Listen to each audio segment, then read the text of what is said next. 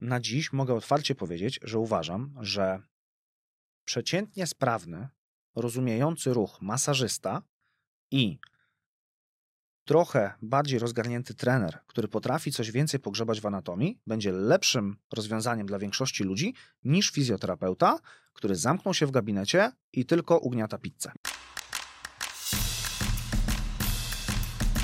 W swoim tempie. Podcast sieci fitness CityFit.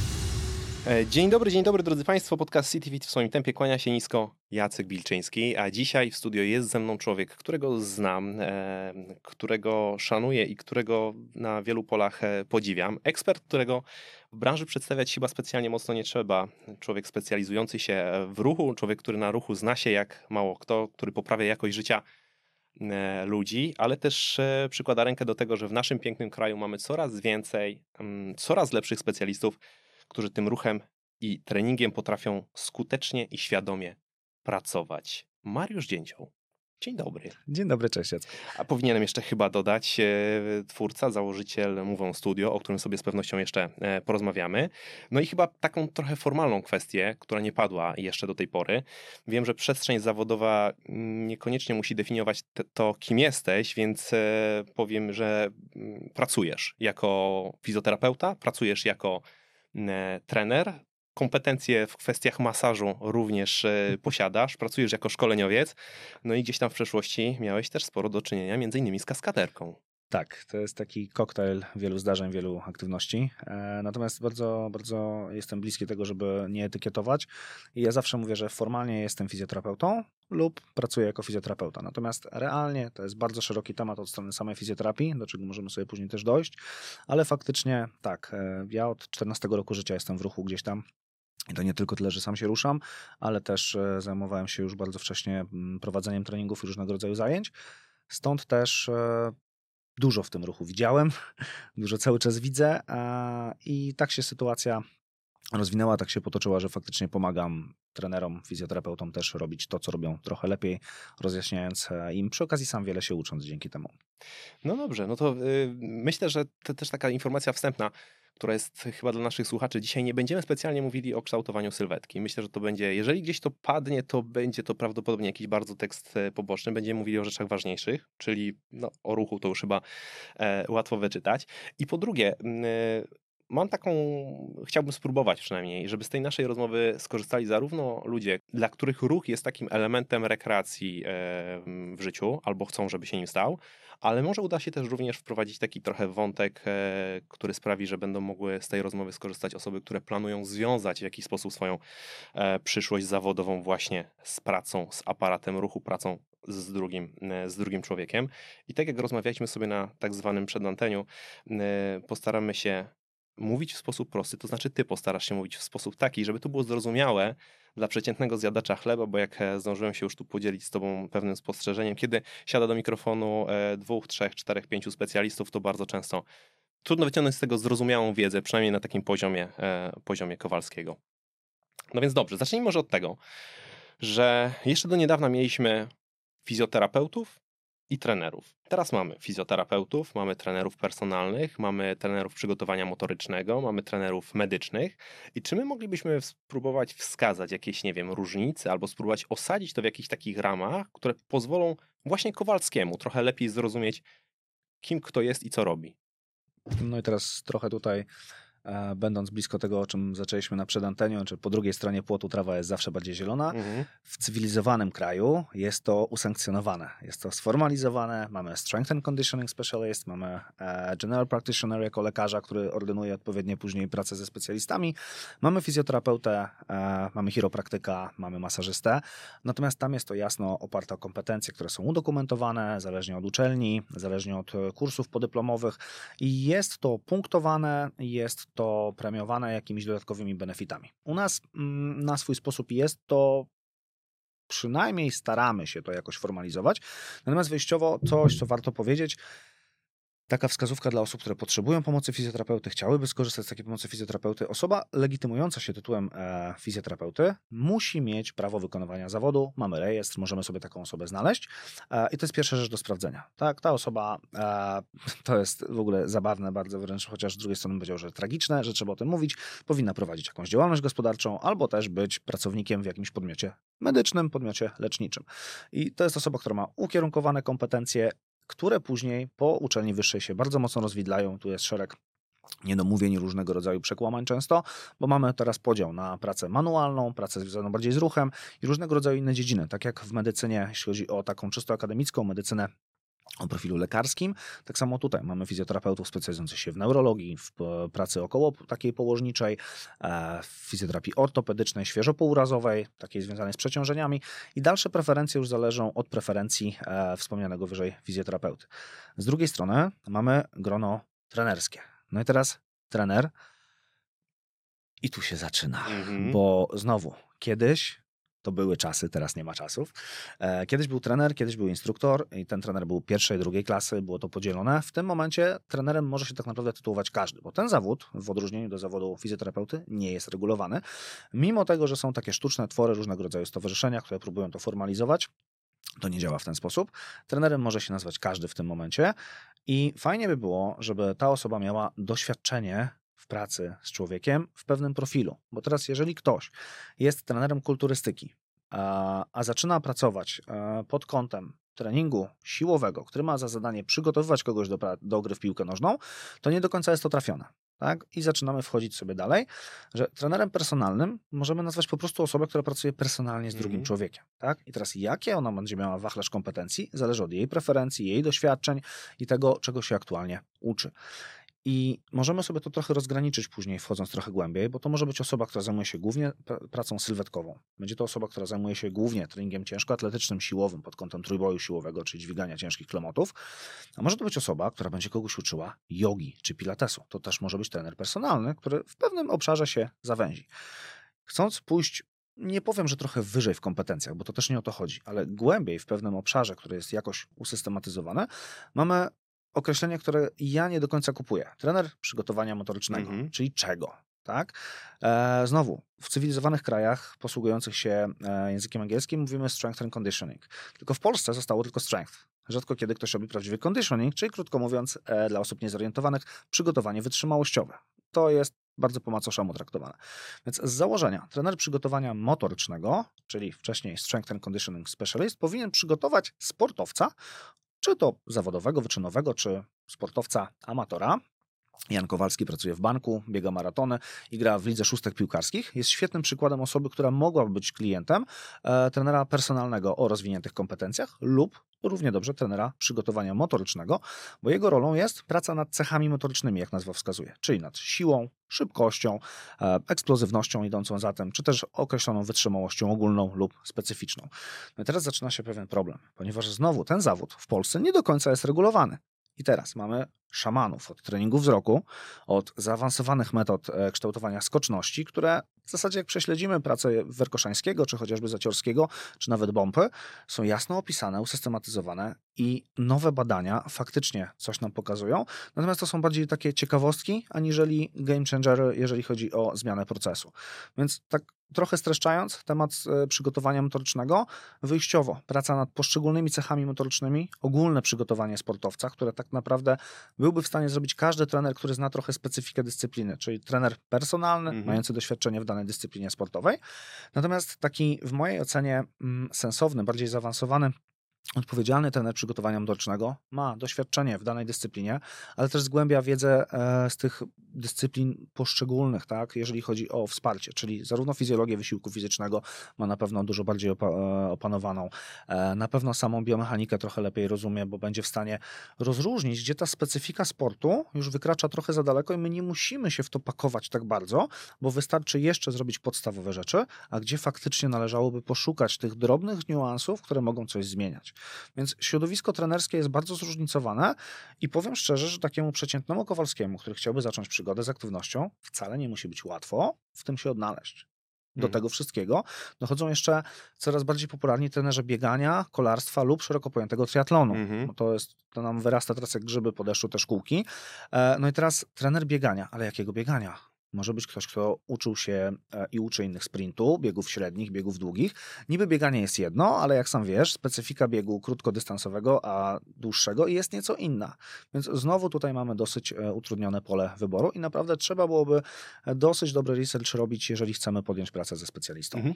Dobra, no już weszliśmy trochę i trochę tak tro, twoim głosem to wybrzmiewa, że ta specjalizacja może odgrywać rolę. O tym potencjale specjalizacji na pewno sobie jeszcze zaraz e, trochę porozmawiamy. Natomiast jeszcze chciałbym cię podpytać, bo to też jest stosunkowo nowy twór. mm, O tego trenera medycznego, no bo to teraz coraz więcej osób sobie gdzieś tam w stopkę Mhm. wpisuje ten trener medyczny. E, I czy to jest coś, co może być konkurencją dla fizjoterapii? Zdecydowanie Fizjoterapeuty? tak. E, I to jest niepopularny temat, Mhm. ale myślę, że trzeba to brutalnie Mhm. powiedzieć. Wielu fizjoterapeutów nie dowozi efektów na poziomie obciążania aparatu, aparatu ruchu, tak Mhm. jak powinno to być zrobione, e, zajmując się głównie terapią manualną czy masażem. A z kolei wielu trenerów personalnych, tu z przykrością stwierdzam, bo mam przyjemność ich szkolić, nie dowozi podstawowej wiedzy na poziomie mm, no, akademickim, można powiedzieć, z jednej strony, ale z drugiej strony nie do końca o to chodzi, tylko nawet chodzi o to, że mm, jest brak zainteresowania tą wiedzą dotyczącą ogólnej sprawności. Za, za, zamykamy się w pewnych szufladkach. Trening sylwetkowy to jest Mhm. odtąd dotąd, e, trening kalisteniczny to jest odtąd dotąd, tylko zapominamy o tym, że podstawą jest trening gimnastyczny, a ten z kolei ma jakieś swoje podwaliny. E, I teraz ten trener medyczny w tej sytuacji, na dobrą sprawę, e, bo można się sprzeczać, czy to jest potrzebne, czy niepotrzebne. To jest niepopularna znowu opinia. Ja mogę otwarcie powiedzieć, że współpracuję z, e, jakby szkoląc tych trenerów medycznych też.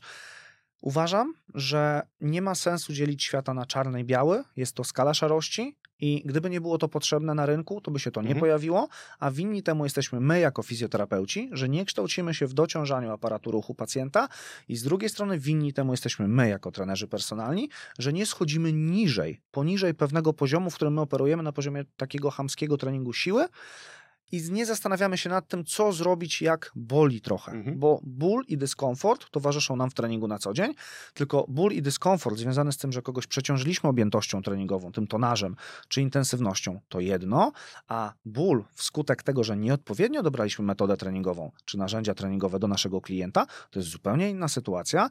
I teraz, gdybyśmy się poświęcili chwilę na wcześniejszą ocenę tego klienta, dobry wywiad, żebyśmy poznali jego wcześniejszą historię, to nie bylibyśmy w tym e, etapie, że coś go zaczęło Mhm. boleć.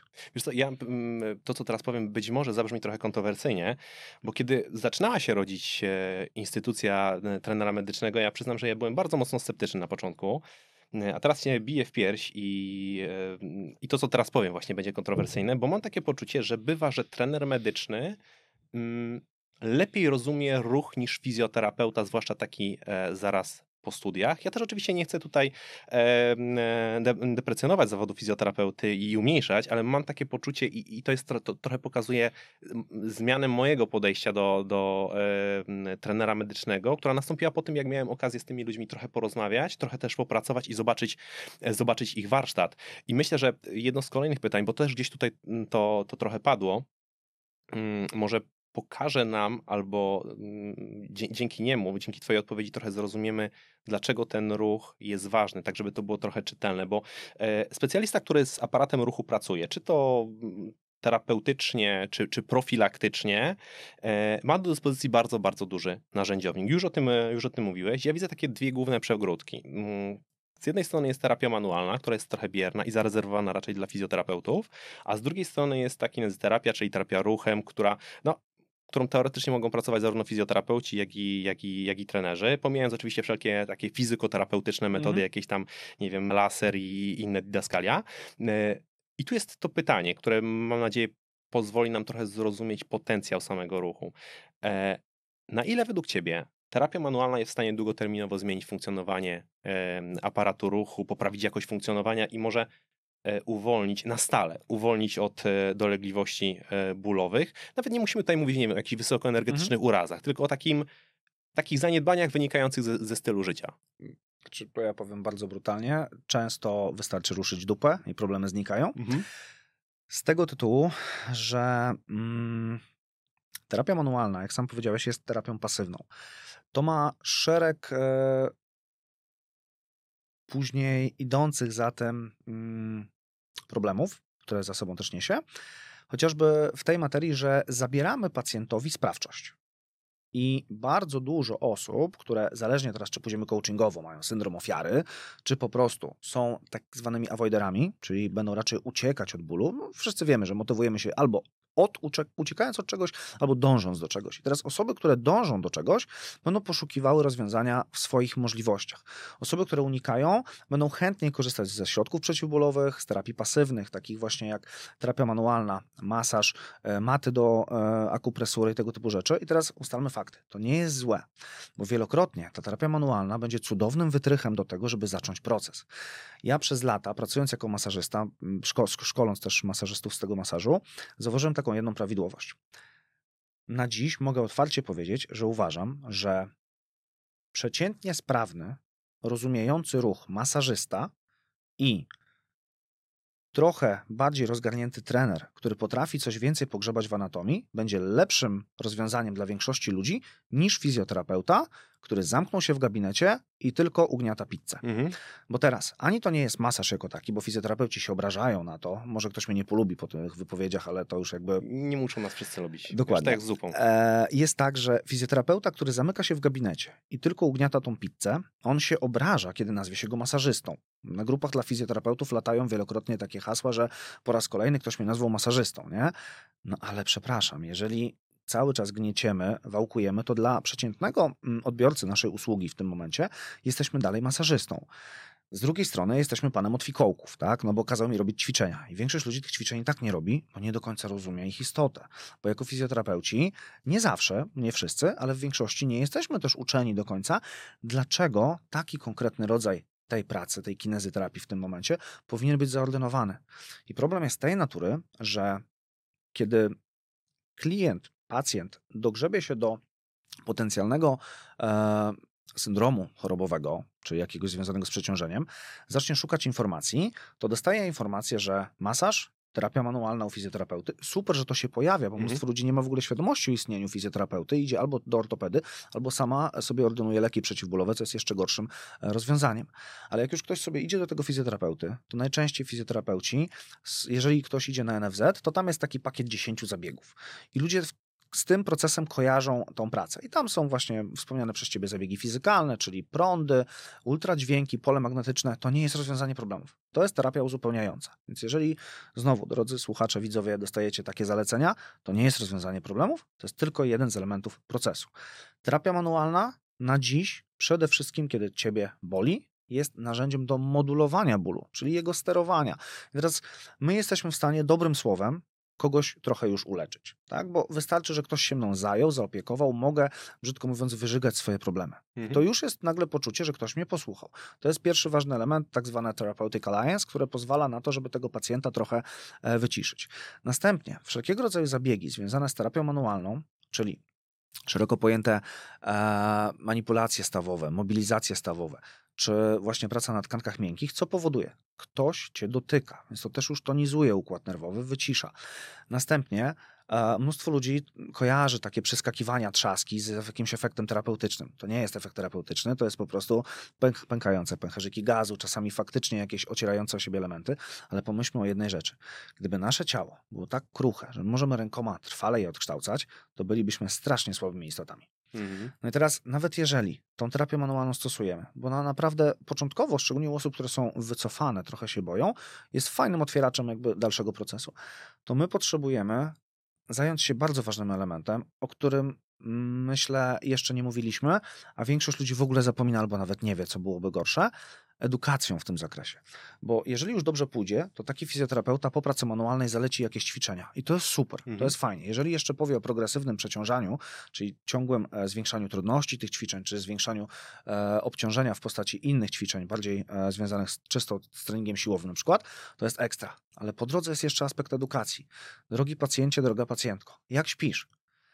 Słuchaj, no jeżeli słabo śpisz, e, nadużywasz alkoholu, masz do tego jakieś choroby metaboliczne, e, typu cukrzyca, czy jakieś inne historie, na przykład przy cukrzycy potrafią się przedłużać e, stany zapalne. Tak? Cukrzyca jest chorobą układową, natomiast wpływać będzie nam na lokalne stany zapalne. I osoby z tendinopatią, czyli z zapaleniami przyczepów ścięgnistych chociażby, bo tak upraszczając, będą miały problemy z gojeniem się tego. Ten proces, który mamy w protokołach opisany, nie będzie przebiegał książkowo. I nagle się zaczynamy zastanawiać, co ja jako fizjoterapeuta robię źle. A potem się okazuje, że pacjent trochę nam zapomniał powiedzieć o jakichś dodatkowych e, przypadłościach, których my w wywiadzie nie wychwyciliśmy i nagle ten proces nabiera zupełnie innego e, kształtu. Więc wyjściowo, wracając trochę do pytania wprost, terapia manualna nie powinna być wyczerpaniem tematu, może być elementem wprowadzającym w proces, ale tam, gdzie mm, według diagnostyki, według wywiadu wychodzi na to, że ona nie jest potrzebna, to jako pacjenci możemy spodziewać się,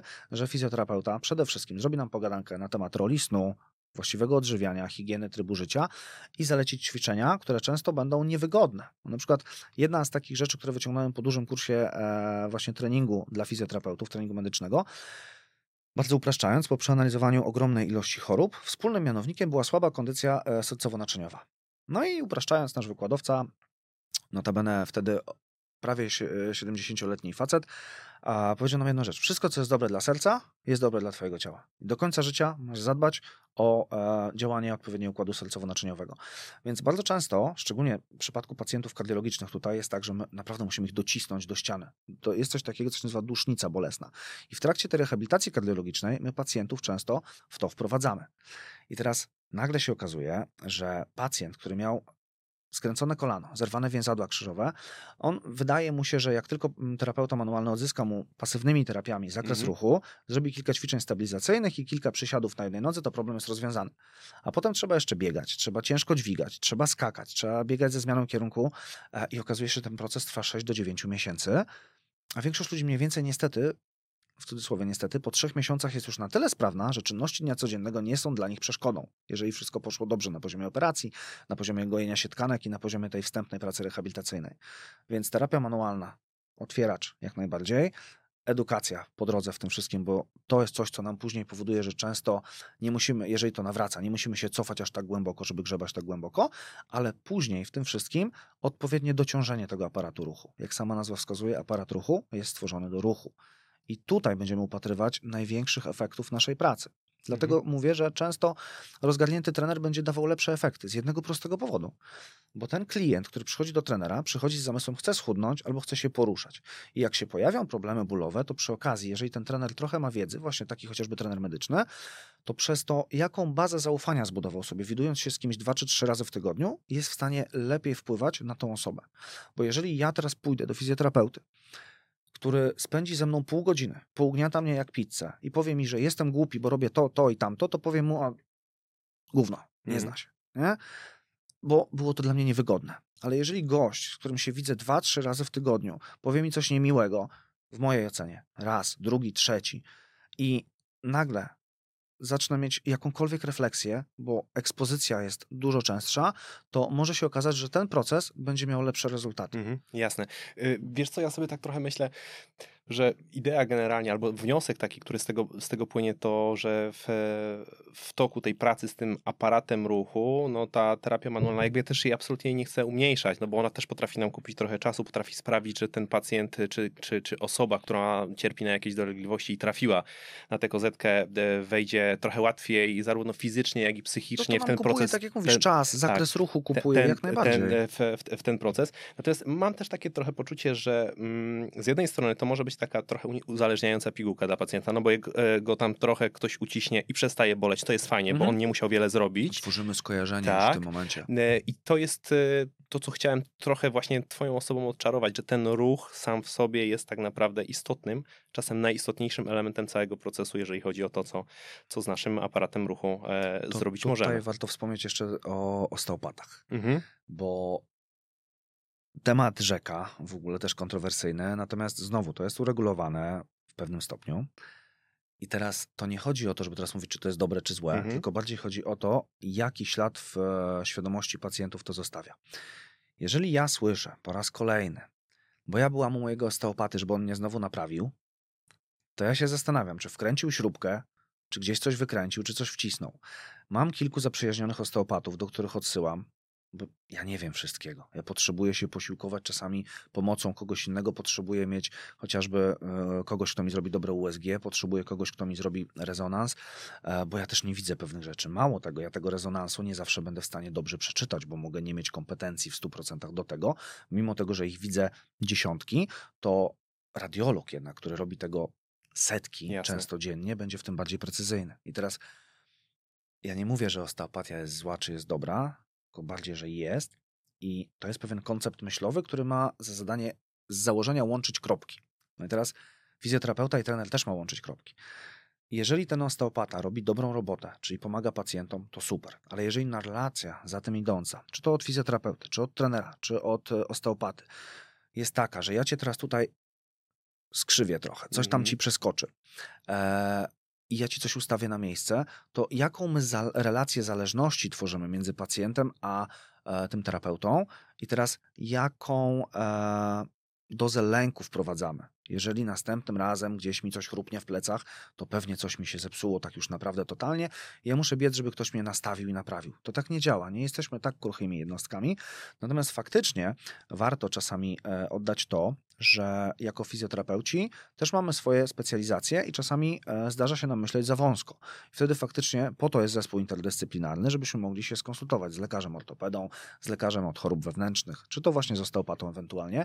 I uważam, że gdybyśmy wszyscy w tej szeroko pojętej branży okołozdrowotnej więcej ze sobą rozmawiali i próbowali wymieniać się doświadczeniami, ale przede wszystkim rzetelnie edukowali pacjenta. Ja wiem, że pacjent nie zawsze chce wszystko wiedzieć i nie zawsze chce usłyszeć to, co jest niewygodne. Natomiast gdybyśmy próbowali przemycać taką pigułkę wiedzy za każdym razem, to może w końcu dotrze do nich, e, do tych naszych pacjentów, że bardzo duża moc sprawcza jest po ich stronie i ja osobiście powtarzam wielokrotnie, że większość ludzi nie potrzebuje ani fizjoterapeuty, ani trenera. Tylko wtedy, kiedy już potrzebuje, to żeby oprócz tego wykonania usługi przysłowiowego kliknięcia, Mhm. niech jeszcze będzie informacja, co ty możesz zrobić dla siebie, żebyś do mnie nie musiał wracać. Czyli jakaś edukacja motoryczna, żeby za tym, e, za tym stała. Wstępnie w ogóle jakakolwiek edukacja, Mhm. wiesz, na poziomie światopoglądu. Motorycznie super, to jak będzie chciał ćwiczyć, rewelacja. Okej, dobra. E, to też się absolutnie z Tobą zgodzę. Uważam, że e, w ogóle w ramach tych specjalizacji, które, które się pojawiają, my naprawdę możemy się bardzo dużo od siebie nauczyć, już teraz odsuwając na bok e, nawet pacjenta, może w taki trochę nieelegancki sposób, od siebie e, możemy się dużo nauczyć, bo jest tam wiele punktów wspólnych, wie, wiele mostów łączących e, e, te kompetencje. Natomiast myślę, że najważniejszy wniosek z tego powinien być do tej pory taki, że specjalizacje są różne, a ruch generalnie jest, e, jest bardzo ważny i jest szereg innych elementów w naszym życiu, które, które mogą wpływać na jakość naszego funkcjonowania, do których sobie zaraz e, jeszcze przejdziemy. O tym też zresztą tu wspomniałeś, jak chociażby e, ten sen, który gdzieś tam między słowami padł. Natomiast my sobie tak wstępnie zanurkowaliśmy trochę w narzędzia, trochę w warsztat pracy, trochę, trochę w pewne rodzaje specjalizacji, a ja chciałbym spróbować jeszcze może wypłynąć i skręcić w kierunku właśnie trenerów personalnych. Oni też tutaj się pojawili. Dla mnie to jest taki trochę, mam nadzieję, że nikt się e, nie obrazi za te słowa, taki trener pierwszego kontaktu, bo jednak ta pula tych ludzi jest bardzo, bardzo duża.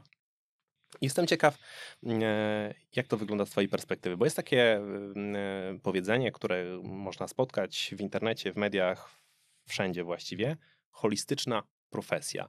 I to jest takie określenie, które chyba właśnie do trenerów personalnych najbardziej się przykleiło. Jestem ciekaw, jaki, e, jak Ty to widzisz. Czy to jest taki kierunek, e, który jest pożądany, czy raczej wytarte słowo, które już w tym momencie niewiele znaczy i ta wszechstronność, która, którą ono ma gwarantować, sprawia, że robi się wszystko jako tako, e, zamiast robić coś dobrze.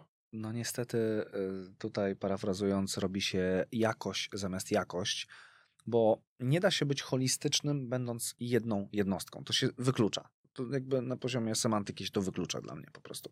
Ja nie będę nigdy wiedział wszystkiego. Mam swój profil zainteresowań. Od czegoś zaczęło się to, co robię.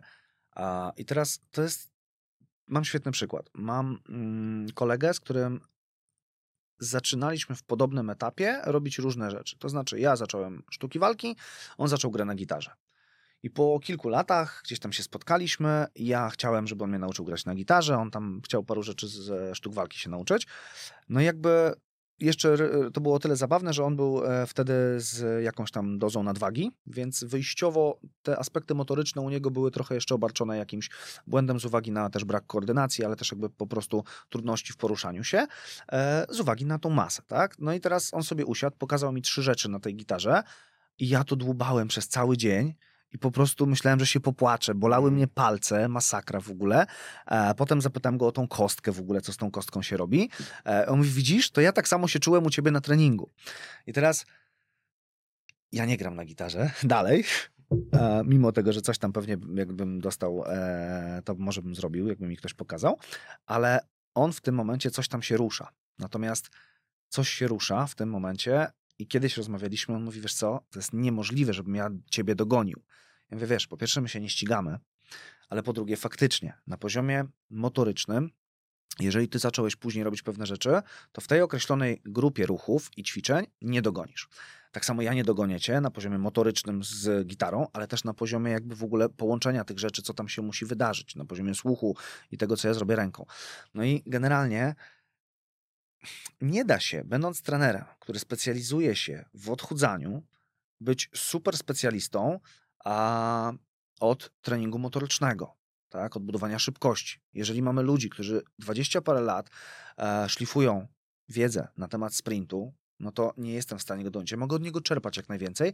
Mogę mieć holistyczne spojrzenie, czyli mogę mieć świadomość istnienia pewnych rzeczy i ja e, trochę się śmieję, bardzo nie lubię tego określenia w stosunku do siebie, bo ja po prostu śmieję się, że jestem taką stacją przekaźnikową. Ja Mhm. mogę rozdawać wizytówki. Ktoś do mnie przychodzi, widzę Networking. co mogę zrobić, mówię, słuchaj, na tym etapie ja ci już nie pomogę, tu masz moją koleżankę, która zajmuje się fizjoterapią stomatologiczną, tu masz kogoś, kto zajmuje się e, kobietami w ciąży i ja z tobą na ten moment kończę współpracę, bo ty w tym momencie za, nie wiem, miesiąc rodzisz, to jakby ja już nie jestem w stanie tak dobrze ci pomóc, jak ta osoba. Mhm. Więc jestem tutaj bardzo sceptycznie do tego nastawiony.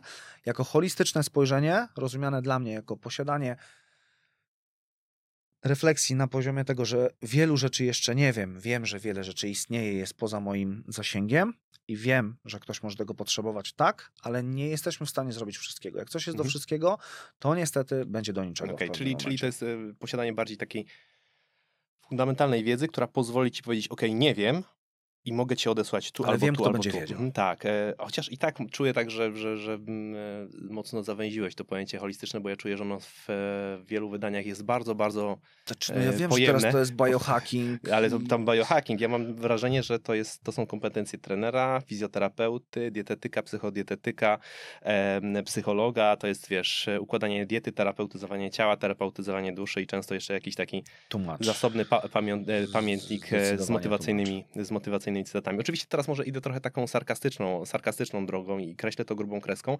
Wiesz co, to jest tak, że ja rozmawiałem, przez to, że szkole trenerów też Mhm. prowadzę dla nich mentoringi jakieś tam indywidualne, z różnymi przypadkami się spotykałem, natomiast mam naocznie, widziałem mój znajomy gdzieś tam pracując e, z klientami e, po latach nauczył się jednej rzeczy e, i przyznał mi ta, się do czegoś, mówi, wiesz co, ja patrząc na to, jak ty pracujesz, kiedyś obiecywałem ludziom więcej, bo wydawało mi się, że mogę też zrobić, bo widzę mniej więcej Mhm. jak, wiem mniej więcej jak, ale okazuje się, że nie mogę tego dowieść. Mówi, jak przestałem ludziom tyle obiecywać, i zacząłem się skupiać na tym, co na dziś mogę zrobić, to zaczęło mi się lepiej pracować. Mam bardziej zadowolonych klientów, więcej zarabiam i mam większą sieć kontaktów, bo po prostu też jest mi w głowie łatwiej. Ja nie muszę nikomu nic udowadniać. I myślę, że tu jest pewien problem, że my zaczynając wszystko, to ze wszystkim tak jest. Jak coś zaczynasz, to zaczynasz się łapać różnych rzeczy wokół Mhm. tego samego tematu, bo one są wszystkie ze sobą spójne, tak? Aspekt e, well-being szeroko pojęty też jakby zaczyna się trochę od emocji, od głowy i tak dalej. No ale teraz pomiędzy kompeten- kompetencjami psychoterapeuty, psychologa, psychodietetyka i psychiatry jest jakaś tam granica i określona pula ludzi powinna trafić do każdego z nich. Mhm. Tak? I teraz one się zazębiają. Natomiast na pewnym etapie ktoś gdzieś już będzie kogoś przesyłał. I podobnie jest w fizjoterapii, w treningu. Niestety wydaje mi się, że trochę trywializujemy aspekty specyfiki danej dyscypliny czy jakiejś e, wi- dziedziny wiedzy myśląc, że dobra, spoko z tą dietą, to wiesz, makroskładniki, Mhm. tutaj tego, policzysz sobie i jakoś to będzie, nie? Tylko za tym wszystkim idą hormony. A jeszcze jeżeli mówimy o jakichś poważniejszych tematach związanych z trzymaniem jakby nawyków, no to już zahaczamy o psychologię, Jasne. a czasami jednak o psychoterapię. Więc gdzieś te granice są i niestety, wracając trochę do tego tematu holistycznego, o którym powiedziałeś, no za, za, za łatwo nurkujemy w te, w te zagadnienia. Ja się też łapię czasami, że mam już na końcu języka, że coś bym chciał komuś dopowiedzieć, po czym łapię się na tym, że nie, chyba na dzisiaj to jest za dużo. Poza tym w sumie lepiej, żebym zaczepił temat, żeby ktoś się sam zaczął interesować i mogę odesłać do kogoś, kto będzie miał szersze kompetencje, bo uważam, że czasami możemy zrobić krzywdę, jak pójdziemy za daleko. Mhm. No to jest też coś, co mi się wydaje, że ten, to słowo holistyczne sprawia, że dosyć często zaczynają uciekać kompetencje właśnie na tym fundamentalnym polu, na którym one być przede wszystkim, e, przede wszystkim powinny. No ale dobrze, e, ja mam taki cytat. Też już o tym trochę wspomniałeś. To jest cytat z, z pewnego raportu dotyczącego trenerów e, personalnych, bo cały czas gdzieś jeszcze, jeszcze na tym podwórku przez chwilę pozostajemy. Mm, Myślę, że on tutaj dosyć dobrze pasuje do, do tego wątku, który chciałbym poruszyć. Nie ma ujednoliconego systemu kształcenia oraz szczegółowo określonych standardów kwalifikacyjnych. W efekcie tego trudno wskazać najlepsze ścieżki rozwoju i doskonalenia zawodowego. Natomiast y, z racji tego, że ty ten temat znasz od podszewki, szkolisz, możesz podglądać e, innych ludzi, którzy osiągnęli sukces w branży, sam masz też swoje przemyślenia, swoje doświadczenia. Co według ciebie mm, jest taką trampoliną do bycia lepszym trenerem? Teraz mam w domyśle raczej trenera personalnego, Mhm. albo może jakie są e, kompetencje, które najbardziej kuleją u trenerów personalnych? Samokrytyka. To najbardziej chyba. E, a tak całkiem serio, mm, chociaż to też jest poważne. mm, Co najbardziej kuleje u trenerów personalnych? Myślę, że właśnie na poziomie takiego podejścia ogólnie, to właśnie mm, świadomość tego, że gdzieś już im nie starcza kompetencji, przez co próbują się często grzebać w rzeczach, na których się nie znają i wydłużają czas pracy z klientem nad sektorem, w którym nie są w stanie mu pomóc i, i trochę mogą dzięki temu przez to w sumie powodować frustrację. Czyli znowu obiecywanie czegoś, czego nie, nie jestem w stanie dowieść, zupełnie często o tym nie wiedząc. Ale ogólnie, tak jak patrzę przez ostatnie 8 lat, bo ostatnio to sobie liczyłem, mm, tyle czasu szkolenia prowadzę, to brakuje często, to jest smutne, elementarnej wiedzy z zakresu fizjologii wysiłku fizycznego. I to taki prosty, prosty temat, bo mm, pojawiają się takie rolki w internecie, że trening siłowy wystarczy ci do e, budowania wytrzymałości. Tak, jak jesteś osobą początkującą, otyłą i e, wracasz po, albo wracasz po długiej przerwie. Nie ma sprawy, odpowiednio skonstruowany trening obwodowy w formacie stacyjnym da radę wrzucić cię na wyższe tętno, w związku z czym podstawowy poziom wydolności sercowo-naczyniowej podniesiemy, wystarczy założyć sport tester, będziemy to widzieć. Natomiast w pewnym momencie zaczynamy mieszać kompetencje, a w zasadzie mm, aspekty fizjologiczne tego, co robimy. I zaczynamy robić kilka rzeczy naraz, przez co wszystko spowalniamy. Więc raz to jest wiedza z zakresu fizjologii wysiłku fizycznego i wiem, że to jest bardzo niedoceniane wśród trenerów. Druga rzecz, na którą ubolewam osobiście, to jest znowu brak elementarnych podstaw anatomii. I teraz dlaczego, z tym idące za tym biomechaniki. Teraz dlaczego o tym mówię? Bo wielokrotnie widzimy, że jako trenerzy skupiamy się na e, ruchach podstawowych, izolowanych często. Teraz, żeby nikt mnie źle nie zrozumiał, izolowane ćwiczenia są całkiem dobre, no bo dobrze czasami spompować bagietę. Mhm. Natomiast generalnie chodzi o to, że zaczynamy szukać ćwiczeń w oparciu o konkretny mięsień gdzieś, który powinien zadziałać i widzę te rolki, widzę ktoś coś próbuje zrobić i to nie ma racji bytu, bo czysto anatomicznie to się nie wydarzy. Tak? Czy brak znajomości tej, tej anatomii tutaj e, jest, jest częstym problemem. Mm, Nie będę wspominał o kompetencjach miękkich od strony sprzedażowej, bo tutaj trenerzy narzekają, to też na mentoringach mam, że narzekają, jak ja mam sprzedać klientowi. No to jest jakby pewien e, skill związany z samą sprzedażą, ale od strony takiej merytorycznej, to właśnie ta fizjologia wysiłku fizycznego, biomechanika łamane przez anatomię. E, I co zauważam, to brak e, takiej chęci do zrozumienia mm, ścieżki regresji i progresji ćwiczeń. Mam wrażenie, że wielokrotnie to jest szukanie trzech ćwiczeń na pośladki i przychodzi klient, do którego to ćwiczenie jest totalnie mm, niedopasowane i to jest na siłę pchanie, szukanie dodatkowych narzędzi coachingowych, gdzie wystarczyłoby na, na jedną serię czasami, czy na jeden trening zregresować ćwiczenie do łatwiejszego, na bazie tego nabudować coraz trudniejsze wersje. Bo ja cały czas trenerom, którzy do mnie przychodzą na szkolenia, zadaję jedno pytanie.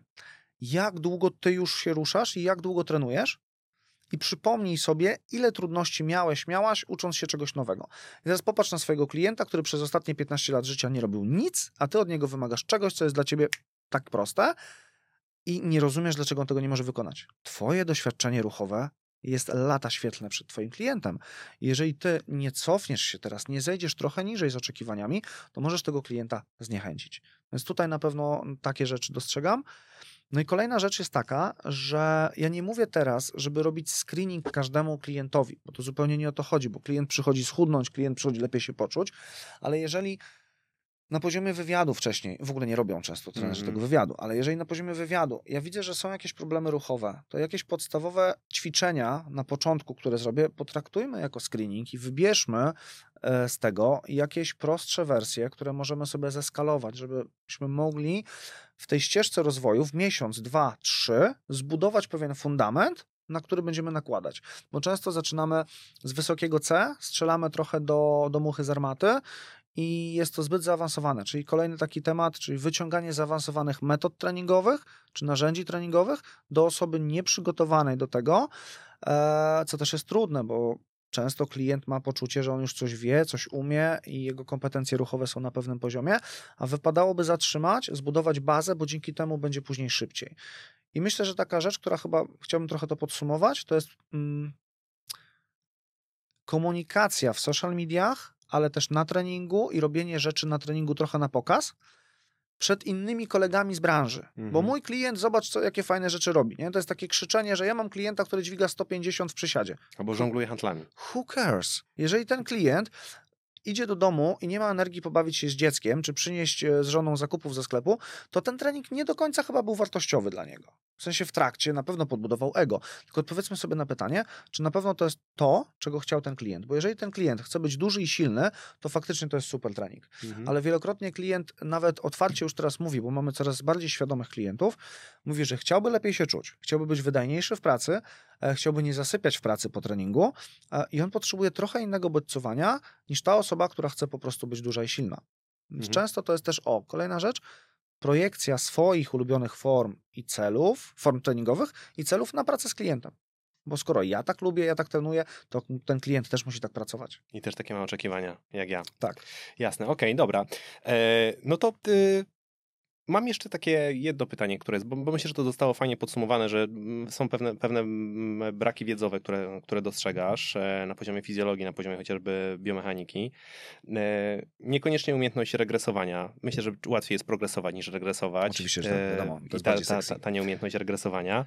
E, może trochę to też wynika z tej, z tej wiedzy, ale też, też to, co powiedziałeś, takie trochę zrozumienie ruchu, które otwiera w mojej głowie e, taką furtkę do takiej chociażby podstawowej diagnostyki i umiejętności albo dobrania czegoś, albo właśnie odesłania, odesłania tak, gdzieś dalej. nie jest kwestia tego, co my wrzucimy, tylko co zabierzemy Mhm. właśnie, albo że na przykład, dobra, słuchaj, wiesz co, miesiąc popracuj z fizjoterapeutą czy z kimś innym i potem przyjdź do mnie. Mhm. I e, realnych, e, otwarcie się na realne oczekiwania klien- klienta, czyli, czyli umiejętność też e, No, słuchania, słuchania komunikacji. Po No. prostu. Dobra, ale mam też taki, e, taki wątek, który może wydawać się trochę absurdalny z punktu widzenia ludzi, którzy w branży pracują, ale myślę, że z punktu widzenia ludzi, którzy są potencjalnymi klientami i szukają trenera, wcale absurdalne nie jest i media społecznościowe, o których już wspominałeś, tę pułapkę trochę pogłębiają. Mm, czy dobry trener musi dobrze wyglądać? Krótka odpowiedź nie, e, długa odpowiedź marketingowa dobrze by było. Aha. No bo generalnie jak cię widzą, tak cię piszą. No, takie wyświechtane, natomiast faktycznie to ułatwia. Tak? To, jest, to jest znowu taki otwieracz trochę, nie? Natomiast realnie jak się popatrzy, no to nawet zawodnicy wyczynowi sportów sylwetkowych, jakby prześledzić ich rok, jeżeli chodzi o to, jak oni wyglądają, to oni w pewnym momencie nie wyglądają wręcz. Tak? Więc trzeba na to popatrzeć realnie i trochę sobie odnieść jeszcze do siebie, do swoich możliwości, bo jeżeli myślimy o zawodniku sportów sylwetkowych, który ma sezon życia i wie, że ma startować przez cały rok praktycznie. I wielokrotnie, e, no umówmy się, będzie stosował środki mniej lub bardziej dozwolone, bo to jest w tym momencie pewien warunek tego, żeby Mhm. spełnił określone e, wymagania do tego, do czego pretenduje. No to teraz ten Kowalski, który będzie chciał z taką osobą pracować, czy tak wyglądać, to powinien też to wiedzieć, że po pierwsze utrzymywanie tak niskiego poziomu tkanki tłuszczowej nie do końca jest dla nas long term zdrowe. Druga rzecz, że to nie jest 2-3 treningi w tygodniu, tylko często 5, 8, 10. Więc realnie dobrze, kiedy trener wygląda tak, że nie musimy się zastanawiać, czy on trenuje.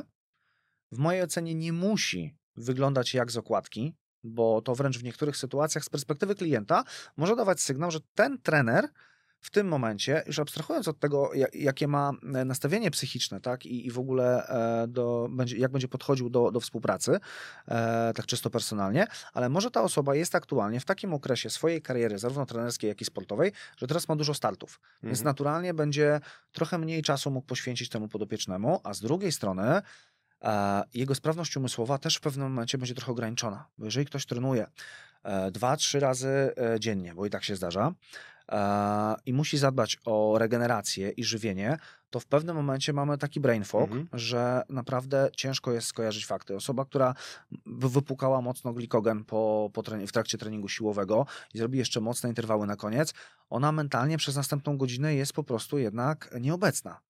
Więc jest, jeżeli jeszcze ma pracować z klientami, może być niewydajny. I to jest Mhm. Niestety też rzecz, o której trzeba myśleć. Jasne, no jakby ja też z własnego doświadczenia powiem, że najlepsi specjaliści, których znam, no raczej nie są tuzami internetów i raczej, raczej ta sylwetka nie jest taka jak sylwetką, e, jak, jak, jak sylwetka e, kogoś z ja okładki czasopisma. Ja patrzył na sylwetki czy efekty klientów tej mhm, osoby, z którą potencjalnie jasne, chcemy pracować, jasne. aniżeli samego trenera. Natomiast y, myślę, że Kolejne pytanie jest trochę bardziej zasadne już e, i ono się nie odnosi wyłącznie do trenerów personalnych, bo trenerzy personalni jednak trenują. E, a pytanie moje jest, czy uważasz, że trener powinien uprawiać sport? To nie chodzi tylko o mhm. trenera, powiedziałem, personalnego, no bo to zwykle jest e, pewien znak równości tutaj jest, ale trener medyczny, fizjoterapeuta, czy to pomaga? Nawet z punktu widzenia takiego mm, hmm, takiej wyobraźni ruchowej, która, która się tworzy, tak? która pozwala lepiej zrozumieć i doświadczyć tę mechanikę ruchu, którą później być może jest e, łatwiej przekazać osobie, nawet takiej osobie, która nie ma absolutnie żadnych e, ambicji sylwetkowych. Generalnie poruszasz bardzo fajny, wielowymiarowy temat. Uważam, że moja prywatna opinia jest taka, że absolutnie powinien korzystać z rekreacji ruchowej. Mhm. Bo teraz musimy oddzielić sport, Jasne. który jest związany z działaniami pod kątem uzyskania określonego wymiernego efektu, określonego w jakichś ramach czasowych, ciężarowych itd. Tak e, sport wyczynowy nigdy nie był i nie będzie zdrowy i każdy, kto uprawia sport, o tym wie i robi to na własne ryzyko i odpowiedzialność. E, I tak samo mm, ja wielokrotnie uprawiając różnego rodzaju sporty wyczynowo, mogłem, miałem okazję przekonać się o tym, jakiego rodzaju przeciążenia im towarzyszą i z perspektywy fizjoterapeuty, trenera czy trenera medycznego, który wokół danej dziedziny chce się specjalizować, byłoby super, żeby miał za sobą przeszłość wyczynową, sportową w tym, mhm. w czym się chce specjalizować, bo po pierwsze łatwiej mu będzie rozmawiać z ludźmi. No takie w cudzysłowie rozmowy z szatni e, przybliżają nas i dużo szybciej złapiemy flow z tym e, klientem podopiecznym, z którym będziemy pracować.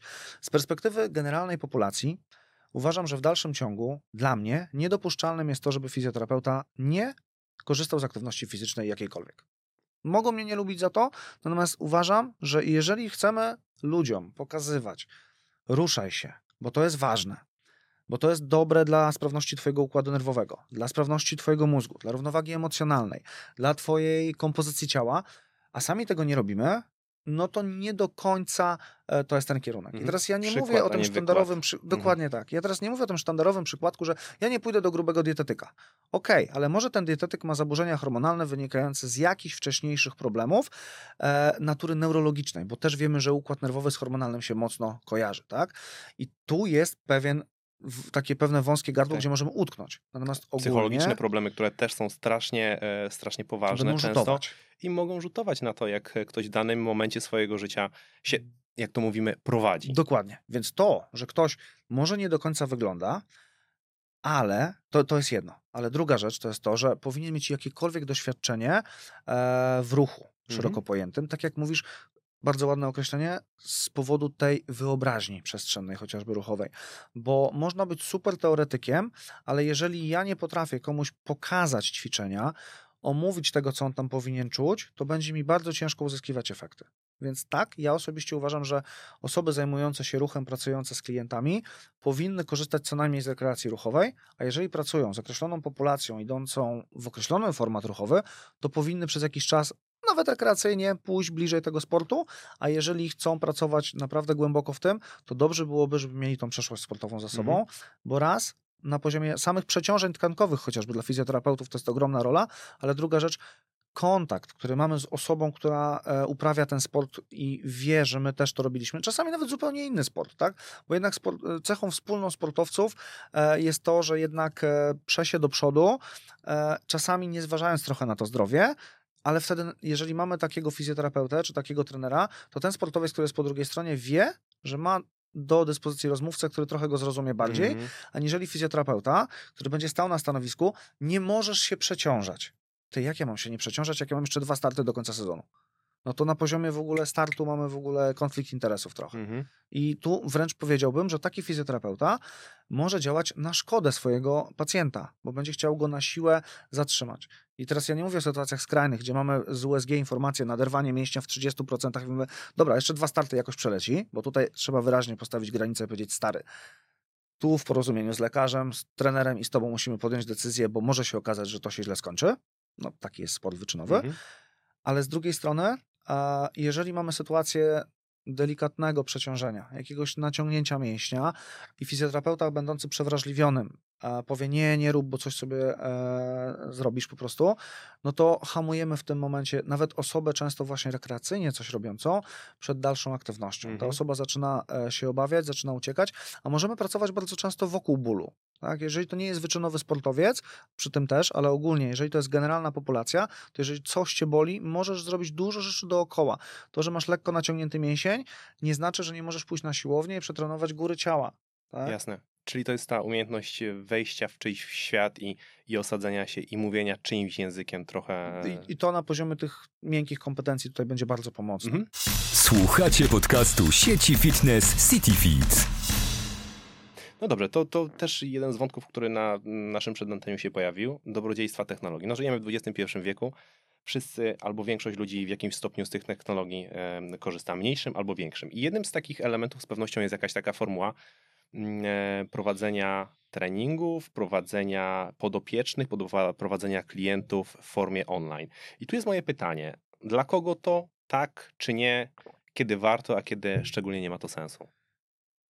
No i teraz e, znowu jest coś takiego jak teleporada chociażby i ona raz działa, raz nie działa, tak, tak jak powinna. Natomiast realnie jest tak, że wszystko jest dla ludzi, ale jeżeli mówimy o osobie, która jest totalnie niedoświadczona ruchowo, taki e, przykład e, skrajny, żeby pokazać trochę jakie są sytuacje, bo to są sytuacje z życia.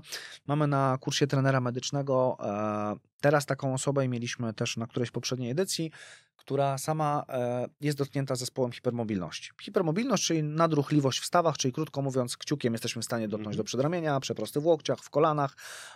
I teraz wydawać by się mogło, no ona jest taka luźna, rozlana. No super, tylko teraz.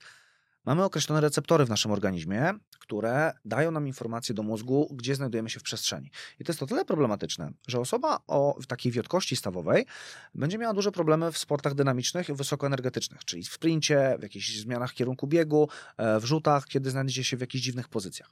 I ta osoba powinna trenować w określony sposób. To znaczy dużo napięcia izometrycznego, czyli takiego, gdzie mamy napięcie mięśnia bez zmiany jego długości. Krótko mówiąc, dla osób, które mogą nie rozumieć, utrzymywanie stałej pozycji bez zmiany w przestrzeni. No i teraz, jeżeli ja nie zrobię screeningu i taka osoba wymyśliła sobie, że chce schudnąć i zastosuje najlepszy model treningowy, czyli mniej żreć i więcej się ruszać, a najprościej, najczęściej interwały i trening obwodowy, Mhm. a w ogóle według teraz nowych prawideł, jakie są w internetach, to po prostu ciężki trening siłowy i jakoś to będzie.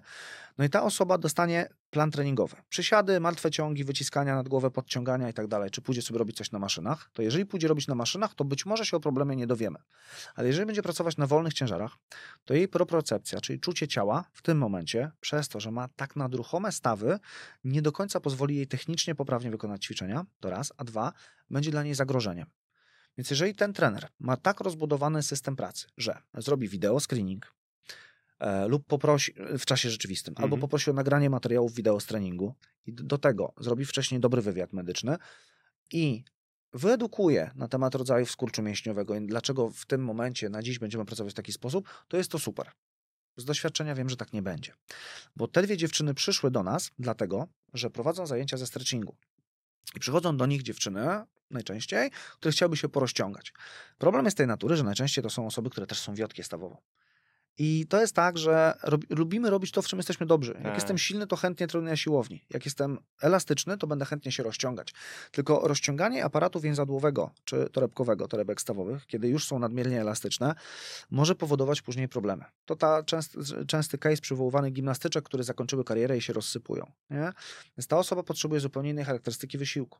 I te dwie dziewczyny przyszły na kurs trenera medycznego po to, żeby po pierwsze zrozumieć istotę problemu, którą od strony takiej fizjologicznej i mechanicznej znają, bo same mają z tym problem, ale potrzebują wiedzy, jak z tą dziewczyną pracować, z tą klientką pracować, żeby nie zrobić jej krzywdy. To jest ten jeden skrajny przykład. Drugi skrajny przykład jest taki, kiedy mamy takich typowych e, pusherów, którzy chcą więcej. I kilku moich klientów, których prowadzę po innych trenerach, e, kiedy dostało ode mnie plany treningowe, to wysłało do mnie podobnie brzmiący komunikat. Tylko tyle? Mhm.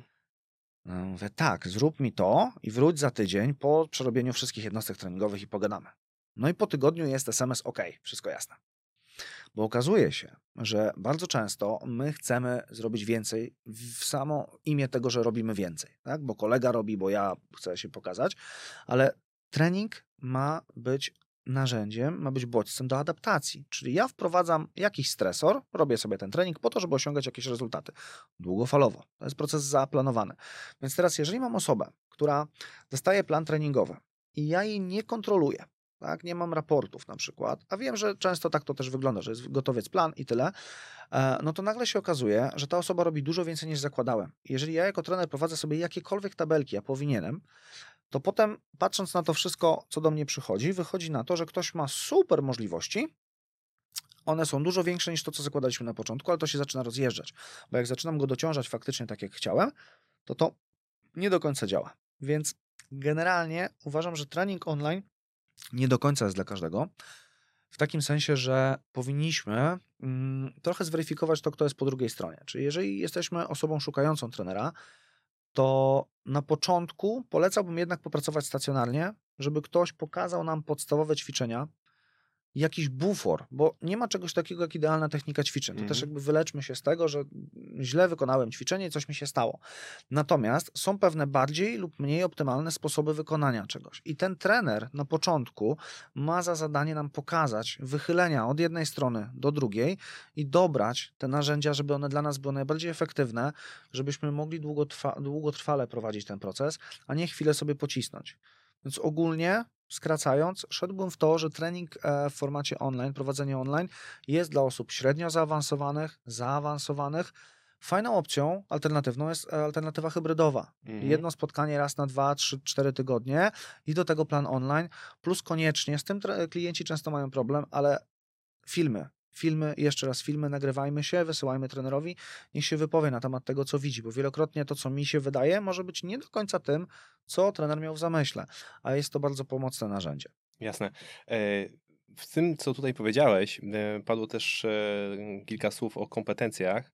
Mówiliśmy już o tym wcześniej, ale teraz jak o tym mówiłeś, to tak do mnie dosyć mocno dotarło. Może też jest to wykrzywiona perspektywa, że wiele z tych kompetencji, o których wspominałeś, to jest ląd absolutnie niedostępny dla bardzo, bardzo, bardzo wielu trenerów personalnych. Ale, ale nie chciałbym, żeby zostało z tego takie, e, tylko, tylko takie krytyczne słowa e, i, i takie cierpkie słowa, bo ich tutaj trochę padło. Więc może, żeby zamknąć trochę ten, ten wątek ludzi, którzy też w tej branży potencjalnie chcieliby się odnaleźć i żeby dać im być może jakąś trochę wskazówkę, wprowadzić trochę światło do tej rozmowy, mm, zwłaszcza tych ludzi, którzy są dopiero na początku. Mam takie pytanie, które zrodziło mi się całkiem niedawno, kiedy e, miałem okazję rozmawiać z grupką bardzo młodych ludzi tuż po maturze, którzy trochę nie mają pomysłu na siebie, trochę błądzą, trochę, trochę się motają i szukają sposobu na to, jak się w tym dzikim świecie odnaleźć. Ja wiem, że w świecie mm, tym, o którym teraz rozmawiamy, ludzi, którzy ruchem się zajmują, tacy młodzi ludzie również są i z bardzo wiarygodnych źródeł wiem, że dla wielu z nich e, ty jesteś takim autorytetem, który takim punktem odniesienia. To, co robisz, to jak to robisz, to jest taki olimp, do którego gdzieś tam dążą, ale nie wiedzą do końca, jak to zrobić. E, Ja mam takie pytanie, które nie będzie absolutnie merytoryczne, ale będzie dotyczyło w pewien sposób Twojej historii, bo myślę, że to jest ten element światła. Mm. Czy Ty od początku wiedziałeś, e, co chcesz robić i jak chcesz to robić? E, jak dojść do tego punktu, w którym jesteś? Tak prosto mówiąc, czy długo szuka się swojego miejsca? Tak absolutnie przeciwnie do amerykańskiego podejścia, nic nie wiedziałem. E, ja jestem tu, gdzie jestem z perspektywy czasu, patrząc przez taki chichot losu, gdzie zupełnie nieświadomie kiedyś powiedziałem watch me. E, sytuacja była taka, że moja była dziewczyna kiedyś mi powiedziała, że to jest niemożliwe, że ja będę trenerem, fizjoterapeutą e, i będę się z tego utrzymywał w tym kraju i że to będzie jakoś dobrze działać, że trzeba pomyśleć o jakimś sensownym e, źródle finansów i tak dalej. A, no i ja mówię, no zaraz. W prawdziwym zawodzie. Tak, to zobaczymy, nie? Po, pogadamy. No, po czym moje życie potoczyło się zupełnie inaczej, bo pracowałem w korporacji, pracowałem w biurze, e, pracowałem jako kaskader, e, robiłem ten masaż, e, jakieś treningi cały czas się przeplatały. Natomiast ja mogę otwarcie powiedzieć, że Trzeba by to w CIDG sprawdzić, ale chyba z 2015 roku mam założoną działalność, więc łatwo policzyć, że to jest plus minus 8 lat, że formalnie 8 lat zajmuję się tym, czym się zajmuję. Natomiast mając lat 35, a kiedy zaczynałem mając lat 16, e, no to dla prostszego rachunku niech będzie, że 15, to mam za sobą 20 lat różnych potyczek, minus ten rok, który odjęliśmy, czyli 19 lat różnych potyczek wokół ruchowych. I zasadniczo e, to, co powiedziałem, nie przegodzimy pewnych rzeczy. Tego się nie da zrobić. Natomiast ja otwarcie mówię na mentoringu, na szkoleniach, zdążyłem popełnić już tak dużo błędów, odbić się od tak wielu rzeczy, których nie umiem, nie rozumiem, że nie mam problemu z tym, żeby przyznać, że czegoś nie wiem, e, a jednocześnie pytam ludzi o to, jak oni robią pewne rzeczy i staram się szukać informacji. Więc myślę, że jak długo się szuka swojego miejsca? Myślę, że cały czas, bo to jest ciągła podróż, tak jak teraz e, otworzyliśmy w tamtym roku z moim wspólnikiem studio e, w centrum Warszawy, gdzie dla większości ludzi to jest w ogóle wow. Natomiast dla mnie osobiście to jest jakiś kolejny krok, który po prostu zrobiliśmy dla mnie zupełnie naturalny w tej sytuacji. Natomiast czy ja będę w tym samym miejscu za 5 lat, 7, 10, tego nie wiem. Mam jakiś zarys. Studio ma swoje KPI, które mamy zrealizować. Niemniej jednak e, to szukanie swojego miejsca to jest tak, że ja w pewnym momencie świeżo po awansie w korporacji, dwa tygodnie po mówię, że odchodzę. No i jest pytanie, ale jak to? Mówię, no bo mam projekt, który jest bliższy mojemu sercu. E, to był projekt gamingowy. Jako kaskader mieliśmy, miałem robić z grupą kaskaderów bardzo, bardzo ciekawe rzeczy pod kątem dużej, e, dużej produkcji gamingowej. No i zwolniłem się z pracy. E, wcześniej moja mm, team liderka, menadżerka, przepraszam, działu oferowała mi drugą podwyżkę, mimo tego, że formalnie nie ma kolejnego awansu. Mm -hmm. Ja powiedziałem, że to nie chodzi o pieniądze. No po czym ten projekt się wysypał. Więc ja po dwóch tygodniach e, wolnego, mając jeszcze dwa tygodnie z okresu wypowiedzenia, gdzie już jakby do pracy nie chodziłem, bo to chodziło o dane osobowe i tak dalej, więc to my ci zapłacimy, ty nie przychodź. No nagle się okazuje, że mm, jest problem, bo jakaś poduszka finansowa jest, ale to nie jest to, a miał być duży projekt, który no, za miesiąc pracy, w zasadzie tam za trzy miesiące miał zasponsorować mi rok życia, więc nagle się okazuje, że trochę jestem nie tu, gdzie chciałem być. No więc e, wróciłem do tego, co przez lata robiłem, tylko do prowadzenia treningów i samej pracy z masażem, z szeroko pojętą e, Dzisiaj będzie o fizjoterapią, na tamten moment formalnie nie, no bo tylko masaż.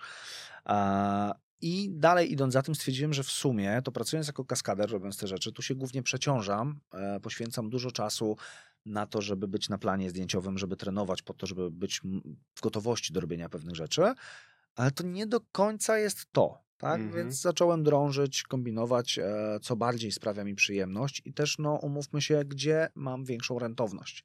I w pewnym momencie okazuje się, że no, jednak ta szala rentowności była po innej stronie niż bym chciał. No i jest taka trudna decyzja na zasadzie, no dobra, to zostaję w tym, gdzie są te pieniądze, czy trochę pocisnę w innym sektorze, tak żeby tam było lepiej, tak? Więc jakby pada decyzja, że jednak ta praca kaskadera w Polsce trochę nie wygląda tak, jak powinna wyglądać w cywilizowanym kraju. Nie jest to Hollywood. E, to nie jest Hollywood, nawet nie jest to Bollywood. A, więc należało podjąć jakieś kroki w innym kierunku, tak? I, I potem skupiłem się tylko na fizjoterapii, na treningach. A, natomiast w dalszym ciągu, no, po drodze były szkolenia, a, ale w dalszym ciągu jest, jest chęć zrobienia czegoś więcej. Mm, stąd pomysł studia. I na dziś to jest takie jak sobie mm, z moją Natalią, z moją żoną rozmawiamy, to to jest takie nieświadome domknięcie pewnej klamry, którą sobie gdzieś otworzyłem. No i to się skończyło. W sensie cel został zrealizowany, Mhm. odhaczony. No i teraz pojawiają się cele biznesowe od strony studia, ale gdzieś dalej w tle jest kolejne szukanie siebie. Tak? Mhm. I ja uważam, że my cały czas na nowo siebie odkrywamy i, i kreujemy. Jak już starożytni powiedzieli Pantarej. A, Więc ja mam wrażenie, że w pewnym momencie trochę ta moja woda mm, w rzece spowolniła. I teraz znowu nabiera, nabiera rozpędu. To Ja myślę, ciągłe szukanie że- siebie.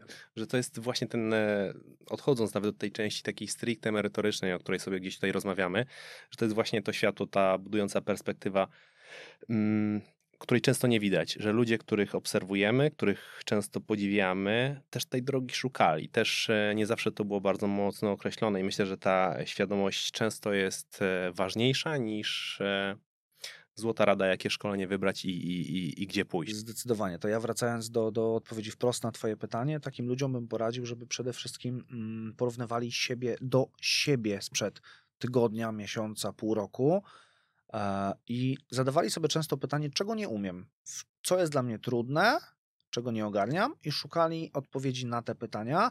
W ten sposób się uczyli. Bo jeżeli idę na szkolenie po to, żeby zrobić szkolenie, bo wszyscy inni je robią, I potrzebny mi jest papierek. to to ci nic nie daje. Bo robisz coś tylko dlatego, że to jest, to jest oportunizm. Tak jest łatwiej. Mhm. Wszyscy inni robią, wszyscy uważają, że to jest potrzebne, to ja też zrobię. Odpowiedz sobie na pytanie, czego potrzebujesz. To nie jest łatwe, ale generalnie, żeby to zadziałało, to też kolejna wskazówka wprost, to też z mentoringów, to zacznij działać. Jeżeli zastanawiasz się, jakie trzy kolejne szkolenia jako trener personalny powinieneś zrobić, a nie masz jeszcze ani jednego klienta, to wrzuć na swój Instagram albo powiedz znajomym, że szukasz w tym momencie osób, które poprowadzisz przez miesiąc za darmo po to, żeby sobie szlifować. Popełnisz błędy, oczywiście, ale to te błędy dadzą ci informację, co jest nie tak, co możesz zrobić lepiej. I też warto, myślę, że to już nie tyle jest związane z byciem trenerem, tylko w ogóle życiowo.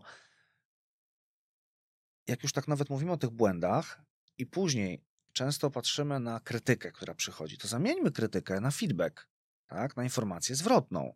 I teraz informacja zwrotna nie jest dobra ani zła. Jest informacją zwrotną. To my nadajemy jej e, emocjonalną jakąś tam Mhm. zawartość i to, co my z nią zrobimy, czy my się zamkniemy w tym i poczujemy się urażeni, czy wykorzystamy to jako drogę do rozwoju pewnej odskoczni, e, to już jest po naszej stronie. Więc zbierajmy ten feedback. E, nie każdy feedback, bierz, znaczy w ogóle nie bierzmy feedbacku tak bardzo do siebie insight, tak, żeby sobie robić krzywdę mentalnie, ale rozważmy, czy feedback, który dostałem od kolegi, który nie zajmuje się tym, czym ja się zajmuję, a nie jest odbiorcą mojej usługi, a jest takim wojownikiem klawiatury, powiedzmy w Mhm. cudzysłowie, czy to na pewno jest feedback, e, który jest dla mnie wartościowy.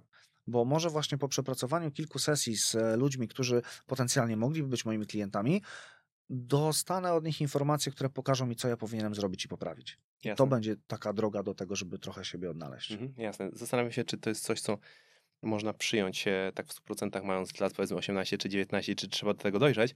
Natomiast nawet jeżeli się chociaż pierwiastek z tego weźmie, to myślę, że to będzie ten pierwiastek, e, pierwiastek bardzo, bardzo rozwojowy i całkowicie się pod tym. Myślę, że zawężając do takiej grupy 18, powiedzmy bliżej 18, to zrób, zobacz, jaki jest tego rezultat, popraw, powtarzaj. Mamy, mamy nawet chyba e, tytuł odcinka. Dobra, postawmy tutaj kropkę. Porozmawialiśmy sobie trochę o, e, o tym, jak to wygląda od strony branży, od strony sceny. Oczywiście o, tylko o pewnych aspektach. Natomiast e, chciałbym też jeszcze przejść na, na, na stronę ludzi, którzy z aktywnością chcą się, chcą się zaprzyjaźnić albo przyjaźnią się z aktywnością, ale absolutnie nie na poziomie zawodowym.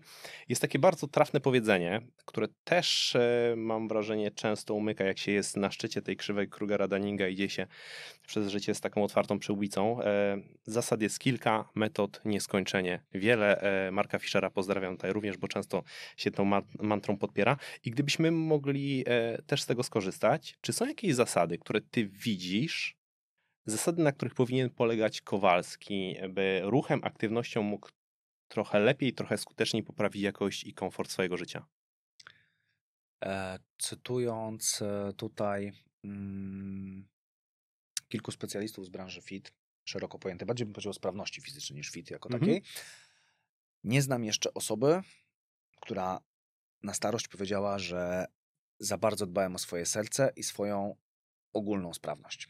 Więc przede wszystkim trzeba sobie odpowiedzieć na pytanie, e, jak mawiał klasyk polskiego kina, co chcesz w życiu robić i zacząć to robić. Mhm. Teraz, jeżeli interesuje Cię trening siłowy, to rób ten trening siłowy, ale zadbaj o dwa pozostałe ak e, akcenty, jakimi będzie wytrzymałość sercowo-naczyniowa, czyli krótko mówiąc ogólna wydolność, kondycja, jak to e, najprościej ująć, i druga rzecz o zakresy ruchu.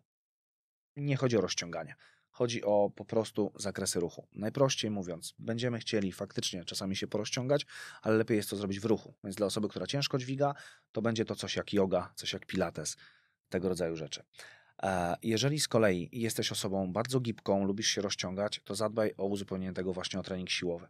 Jeżeli jesteś osobą wytrzymałościowo zorientowaną, bieganie, jazda rowerem, pływanie, zadbaj o coś, co dociąży ci stawy, bo szczególnie basen odciąża stawy. Potrzebujemy te stawy dociążyć. Więc ogólnie e, starając się zebrać te zasady, zawsze będzie ciężko zebrać, ale ogólnie chciałbym powiedzieć, że przede wszystkim raz do trzech razy w tygodniu e, do końca życia trening siłowy. Dwa, trzy, cztery razy w tygodniu forma dowolna, wytrzymałościowa. Energiczny spacer, bieganie niskiej intensywności nie musi być wcale szybkie. Dobrze byłoby czasami się jednak trochę mocniej spocić, więc jakiś interwał lub może prze, chociażby na treningu na siłowni loaded carries, czyli mhm. noszenie ciężkich przedmiotów. Do tego wszystkiego e, fajnie by było, żeby tego było jak najwięcej na świeżym powietrzu. Więc te aktywności wytrzymałościowe, rower, bieganie, intensywny spacer, spacer z psem, to się super nadaje do tego, e, żeby to przenieść na świeże powietrze. To też nam buduje odporność. Kolejna rzecz, nie doceniamy roli spontanicznej aktywności. Te kroki, ja się mm -hmm. z mhm. tego śmieję, że ludzie liczą kroczki, ale jeżeli ten zegarek, e, ta technologia, która ci liczy te kroczki i przypomina ci wejść, zrób parę kroków jeszcze, ma kogoś przysłowiowo kopnąć w tyłek, żeby podniósł się z fotela, to niech to tak działa. Tak? Więc ta aktywność spontaniczna, pozatreningowa, e, ten przysłowiowy przystanek e, wcześniej wysiąść, tak? E, schody zamiast windy, takie proste rzeczy. E, plecak zamiast walizki na kółkach. Taka głupota. Ale jeżeli nie jedziemy w miejsce, gdzie to jest szczególnie uciążliwe, że będziemy mieli ten plecak, to naprawdę chodzenie z plecakiem e, jest super narzędziem, stosowanym w armii zresztą też do mhm. wzmacniania mm -hmm. takiego ogólnego. Kolejna rzecz, pod kątem sprawności i zdrowia, tak fizycznie, o której często zapominamy totalnie albo nie wiemy, zadbać o higienę snu. I przy tym wszystkim coś, co ja często e, powtarzam, o higienę relacji z samym sobą, żeby się też nie katować, jak nie zrobimy czegoś, co zaplanowaliśmy, ale o higienę relacji z bliskimi też. Jasne. Bo im więcej mamy dookoła siebie życzliwych nam osób i wspierających nas, to wiemy, że nasze hormony lepiej funkcjonują, dzięki temu nasz umysł lepiej funkcjonuje. Kolejna rzecz, bardzo upraszczając, jeść prawdziwe jedzenie, czyli kolorowe jakieś warzywa. Eee, dyskusyjny temat z tym mięsem, jeść czy nie jeść. Jestem za tym, że jeżeli ci smakuje, nie masz problemów z tym, żadnych, jak najbardziej jeść, ale generalnie upraszczając to, zadbać o białko, mhm. żeby jednak ta podaż białka była e, na odpowiednim poziomie, bo mnóstwo mamy sytuacji, w których ludzie po prostu nie jedzą. Bardzo często w imię tego, że chcą być zdrowsi i szczuplejsi, po prostu nie jedzą. Jak się to policzy, to się okazuje, że nie jedzą. Ale najprostsza wskazówka, niech to jednak będzie oparte na początku, jeżeli to jest dla kogoś trudne, po prostu o białko, tak? Więc znowu temat dyskusyjny bardzo, ale jeżeli ktoś dobrze toleruje nabiał, jeśli nie ryba, mięso, wszelkiego rodzaju formy. E... Ja tylko dorzucę, że nabiał jest super. formy gdzieś tam e, roślinne tego tak. białka, tak. jak najbardziej. To są naprawdę proste zasady. E, wstań rano, wyjdź na świeże powietrze, na słońce. E, poruszaj się na tym świeżym powietrzu 2-3 razy w tygodniu wytrzymałościowo. E, zrób 2-3 treningi siłowe w skali tygodnia. Zadbaj o swój sen, zadbaj o swoje relacje, zadbaj o nawodnienie. To mhm. jest kolejna rzecz, o której często zapominamy.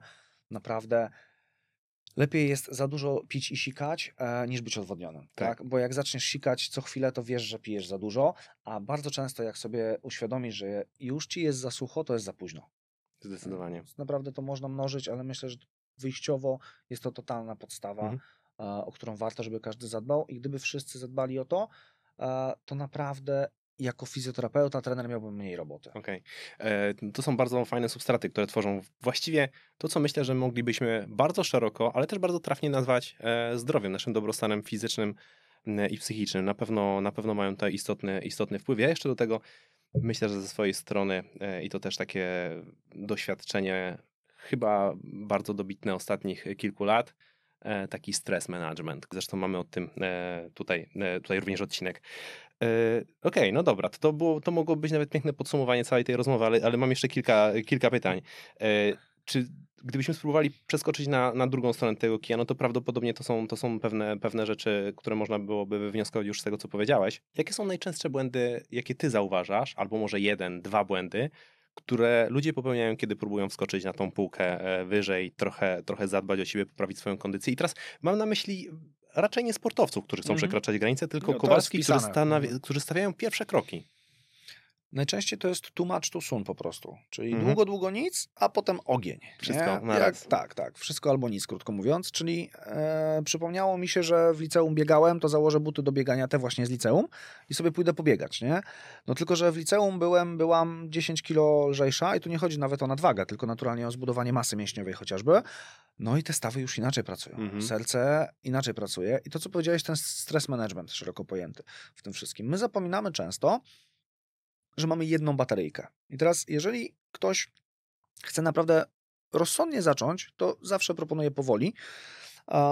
Łatwiej jest przyspieszyć, niż potem się smutno odbić od ściany. Ja jestem tego świetnym przykładem, że lubię przegiąć pałę, bo e, po długiej przerwie od intensywnych, e, dynamicznych wysiłków zacząłem grać w squasha. Tylko od razu na 100% oczywiście, e, więc z trenerem jedna, dwie sesje w tygodniu, do tego liga tego squasha i tak dalej, i tak dalej. Nabawiłem się zapalenia ścięgna. No ale że wiem, co z tym robić, no to sobie załagodziłem temat.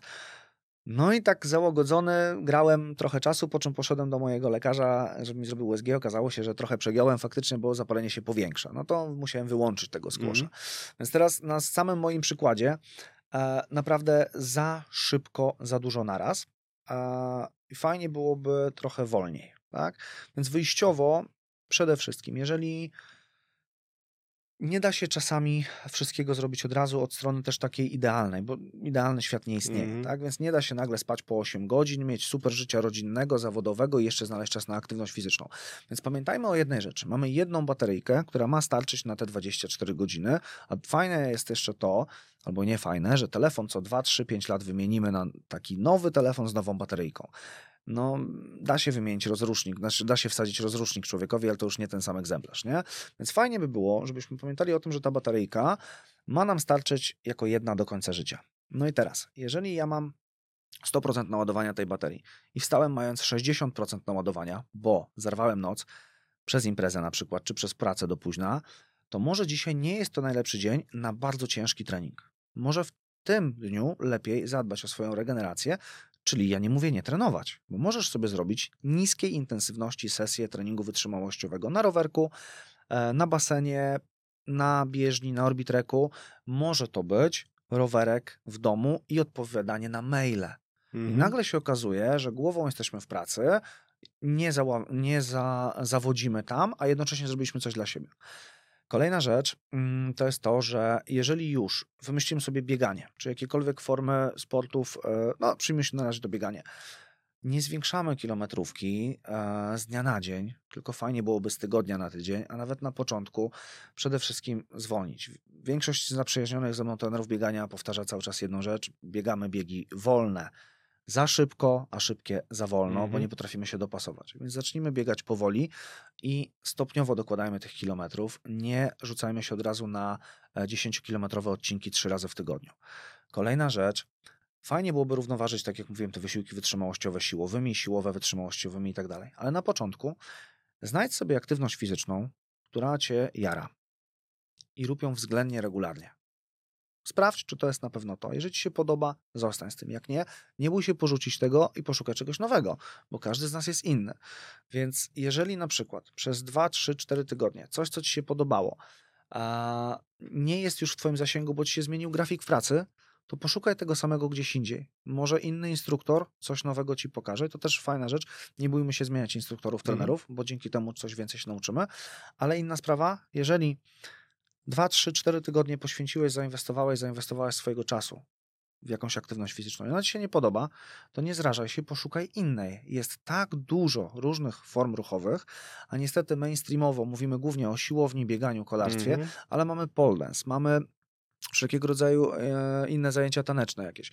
Mamy zajęcia grupowe, które mają swoje ograniczenia, ale oczywiście też mają mnóstwo ciekawych e, opcji. Mamy zajęcia e, oparte o charakterystykę crossfitu, tak, gdzie mamy połączenie treningu siłowego z wytrzymałościowym, z gimnastycznym. Mamy różnego rodzaju formy biegania, bo jest coraz popularniejszy slow jogging, jest nordic walking.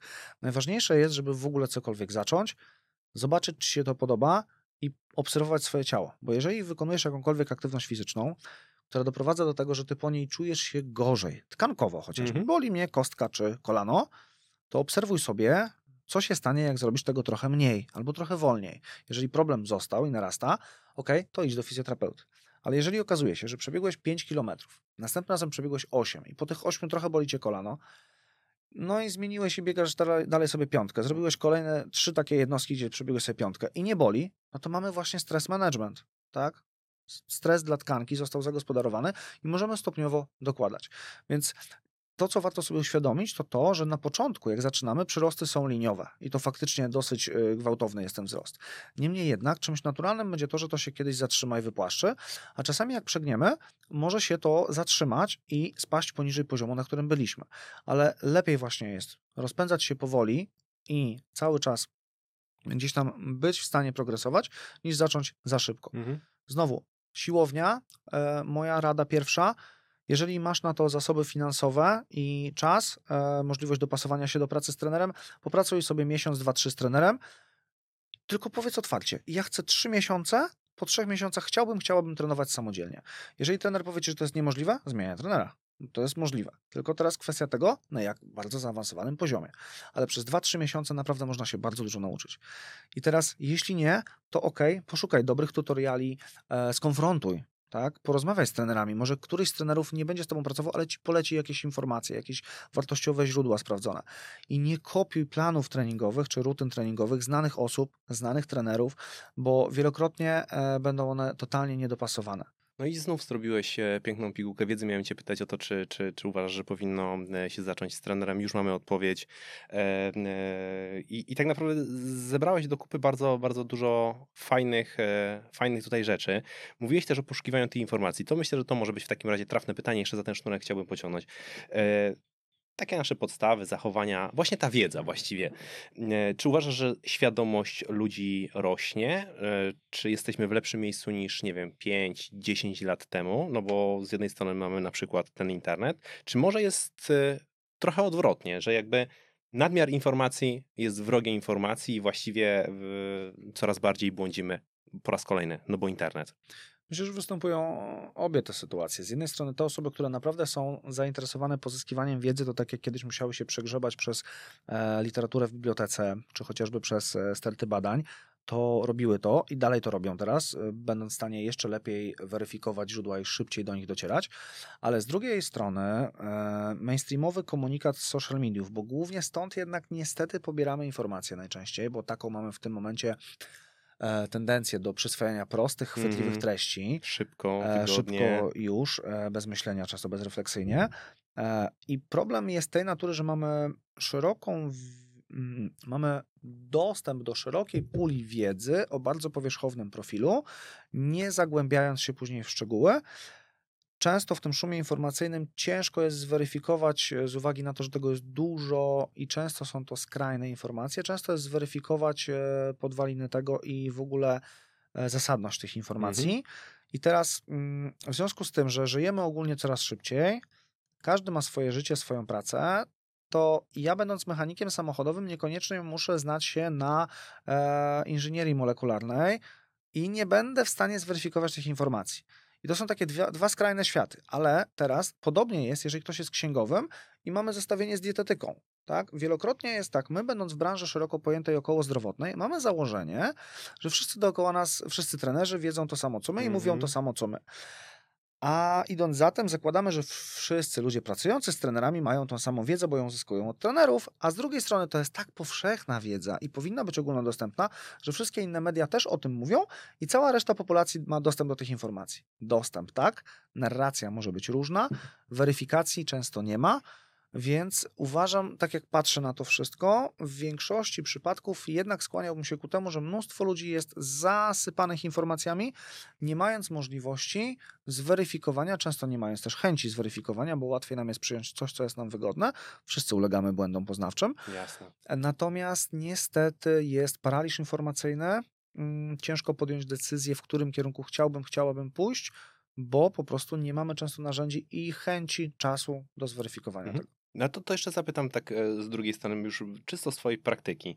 E, A zdarzają się mm, klienci i pacjenci, którzy przychodzą do Ciebie z taką e, autodiagnostyką, ale taką, wiesz, taką wyspecjalizowaną, barwioną fachowym Zdarza się. żargonem, no i receptą, co Ty powinieneś zrobić, żeby ich z tego wyprowadzić? Były takie przypadki. Ja na chwilę dokończę tylko jeszcze tamto. Uważam, że ogólnie e, większość ludzi niestety mm, jest e, zasypana informacją i nie, nie, odnosi, nie jest w stanie z niej wyciągnąć czegoś do wartościowego dla siebie, e, ale ogólnie świadomość rośnie. Mhm. Po prostu jest pewna wąska skala ludzi, którzy naprawdę cały czas tej świadomości wzrastają.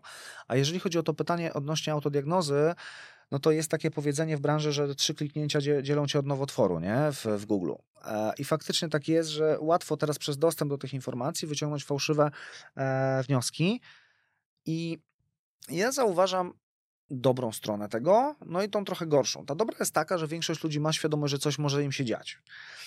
Problem jest wtedy, kiedy ktoś po podjęciu próby samoleczenia e, nie zauważa rezultatów i szuka dalej, nie mając jakby po prostu podstaw, nie mając doświadczenia w, tej, w tym kontekście, bo coś może przegapić. E, I tutaj czasami e, proces się przedłuża i o ile to są mm, uszkodzenia aparatu ruchu, to z reguły to nie jest tak groźne jak w przypadku samoleczenia się, w przypadku jakichś chorób układowych, chociażby metabolicznych. Tak? To tutaj Mhm. dietetycy i, i mm, osoby od e, hormonów mogą powiedzieć coś więcej. E, Endokrynolodzy tutaj myślę, że mogliby się mm, naprawdę dzielić wieloma takimi przypadkami, jak to ktoś próbował sobie samoczynnie Hashimoto wyleczyć chociażby. Natomiast ogólnie rzecz biorąc, e, w kontekście aparatu ruchu, dużo ludzi przychodzi zmanierowanych przekazem social mediowym, Mhm. bo mi odstaje jedna łopatka i ja powinienem aktywować bardziej ten mięsień czy tamten. No i teraz zaczyna się prostowanie tego wszystkiego. Tak? No, najpierw trzeba by zweryfikować, na ile to jest realnie problem. E, Z drugiej strony, skąd masz takie informacje? Bo o ile to przyszło od innego terapeuty, to często mogły to być jakieś skróty myślowe, ktoś coś sobie źle zinterpretował, albo byłaby dla niego wygodna taka odpowiedź. Natomiast, tak jak mówisz, często to jest autodiagnoza. I teraz często w takiej sytuacji trudno się rozmawia, bo ktoś e, ma uproszczony schemat pewnego postępowania, a te zjawiska są nieco bardziej złożone. Mhm. Więc wtedy faktycznie staram się też uprościć i pokazać, że trochę może być inaczej, ale w większości przypadków e, kończy się to tym, że nie grzebię początkowo za głęboko w tym, tylko delikatnie naprowadzam, robiąc swoją pracę, bo później w toku dalszych działań e, to się samoczynnie będzie prostować. Więc tak przychodzą ludzie z autodiagnozą i często jest ona totalnie nietrafiona, natomiast e, no, mm, wyjściowo najfajniejsze jest to, że w ogóle przychodzą i że mają jakąkolwiek świadomość problemu. Mhm. Więc Okej. tutaj jest to jakaś droga do tego, żeby coś spróbować z tym No zrobić. okej, no przychodzą do, do, do mówią, mówią studio, bo to myślę, że Mhm. możemy w tym kierunku pójść. Wspo- Wspominałem o tym, że, e, że jeszcze pewnie do tego wrócimy. Tam można Ciebie znaleźć. Zdrowie, sprawność, sylwetka, autorski program treningowy, Twój zespół, Twój drugi dom, nie? Tak, można tak to określić, bo generalnie e, tak jest w tym momencie. Mm, Ideą, ideą jakby powstania studia było to, że chcielibyśmy mieć takie miejsce, gdzie jesteśmy w stanie zaopatrzyć właśnie holistycznie, ale na poziomie świadomości tego, co możemy dać, co możemy zrobić. I faktycznie my specjalizujemy się w pracy z ludźmi bólowymi lub też z ludźmi, którzy chcą rekreacyjnie uprawiać jakieś sporty lub wyczynowo, od strony przygotowania motorycznego w tym, w tym sporcie. E, I sytuacja jest tego rodzaju, że mam szczęście tworzyć zespół z ludźmi, którzy mają różne kompetencje, dzięki czemu możemy sobie przekazywać e, klientów do pracy. I faktycznie ten klient ma dotarcie do wiedzy z różnych sektorów. Dużą rolę przykładamy do edukacji. Niemniej jednak e, też pokazujemy tym ludziom, że my nie jesteśmy rozwiązaniem wszystkich problemów. Po pierwsze, u nas naczelną zasadą jest to, że oprócz pracy z trenerem, która jest jakby obligatoryjna, bo my ten proces nadzorujemy i trochę kierujemy, jest praca samodzielna, czyli zalecamy każdemu, kto z nami pracuje, żeby co najmniej raz w tygodniu przyszedł jeszcze sam zrobić trening i wtedy ktoś tam zawsze na niego zerknie. Natomiast druga rzecz, jestem szalenie wdzięczny za to, że wskutek mojej pracy przez ostatnie parę lat e, trochę wyrobiłem sobie kontaktów w naszej branży. I jestem w stanie w ciągu kilku godzin e, znaleźć dotarcie do kogoś z zakresu dietetyki, psychodietetyki, terapii. E, To rozdawanie wizytówek, o którym tak, to rozdawanie wizytówek, że jestem w stanie przekierować tego klienta w ciągu doby, powiedzmy, do specjalisty, który pomoże mu lepiej niż ja w zakresie kompetencji, których nie mam ja, czy ktoś z mojego zespołu. Mhm. Bo też zaznaczamy tym ludziom, że mm, szczególnie kiedy ktoś przychodzi po urazie wysokoenergetycznym, o których wspominałeś, sytuacja jest relatywnie prosta w kontekście tego, że są protokoły pracy, tak? Natomiast kiedy ktoś przychodzi z zadawnionym problemem i zaczynamy grzebać i okazuje się, że problemy są natury hormonalnej z jednej strony, z drugiej wychodzi, że co jest dosyć częste ostatnio, e, mamy jakieś problemy natury emocjonalno-psychologicznej, to też sygnalizujemy, że warto byłoby posiłkować się wsparciem osoby, która w tym się specjalizuje. I okazuje się, że z jednej strony możemy docierać od tej strony ruchowej, tak, że oczywiście te endorfiny, o których wszyscy w branży fitness mówimy, Mhm. mogą być pomocne, ale to jest trochę takie sztuczne wzbudzanie mm, pozytywnych emocji. To ono jest fajne, bo daje nam znowu trochę jak ta terapia manualna Mhm. wytrych do tego, żeby ktoś trochę się ruszył Trochę taki plaster. życiowo. Mhm. Taki plaster, żeby ktoś się życiowo trochę ruszył. Natomiast to nie rozwiązuje problemu. I my nie mamy do tego kompetencji. To trzeba otwarcie powiedzieć, że na poziomie fizjoterapii, na poziomie treningu e, personalnego opartego o po prostu dobre samopoczucie, dobrą sylwetkę, czy treningu motorycznego od strony poprawy wyników w sporcie, jesteśmy świetni, pomagamy w tym, ale jeżeli potrzebujesz wsparcia od strony żywieniowej, to tu i tu możemy Ci pomóc. Jeżeli potrzebujesz kogoś jeszcze, to tu mamy kontakty do innych specjalistów. Bo to jest niewykonalne, żebyśmy my byli w stanie e, naszym zespołem zrobić wszystko. Mhm. Czyli macie interdyscyplinarny zespół na miejscu i ewentualnie, jeżeli trzeba, Satelitarnie. sa- e, satelitarnie. Tak. Dobrze, e, czyli tam można e, ciebie znaleźć, tam można skorzystać z twojej wiedzy, z, z twoich usług. E, w Warszawie się znajdujecie. To, to informacja dla, dla naszych słuchaczy i dla naszych widzów. E, Gdzieś jeszcze? Szkolenia jakieś? Gdzieś można E, odesłać do ciebie? Tak, Physio for Life, szkolenia, dawniej Blackroll, e, tak można znaleźć, Centrum Szkoleń Sportowych, no i generalnie mariuszdzięcioł.pl, strona, która wisi w nieużytku długi czas, natomiast niedługo tam się będą zmieniać rzeczy, e, ale po wklepaniu w internet Mariusz Dzięcioł tak naprawdę bardzo szybko można znaleźć mnie na Instagramie, czy też po prostu e, znaleźć inny kontakt, jest to dosyć proste do, do wykonania. Jasne. No to z, z takim przekazem może ja na koniec jednozdaniowym, po tym co powiedziałeś do ludzi, do naszych słuchaczy, życzyłbym wszystkim więcej ruchu w życiu. E, Natomiast e, z przekazem takim trochę bardziej osobistym, zawodowym powiem, że życzyłbym naszej branży więcej takich specjalistów jak ty, a prywatnie dodam, bo trochę się znamy, życzyłbym e, światu trochę więcej takich ludzi jak ty. Bardzo miło było mi z Tobą rozmawiać i gościć Cię tutaj u nas w studiu. Dziękuję za przybycie i za podzielenie się wiedzą. Dziękuję za zaproszenie.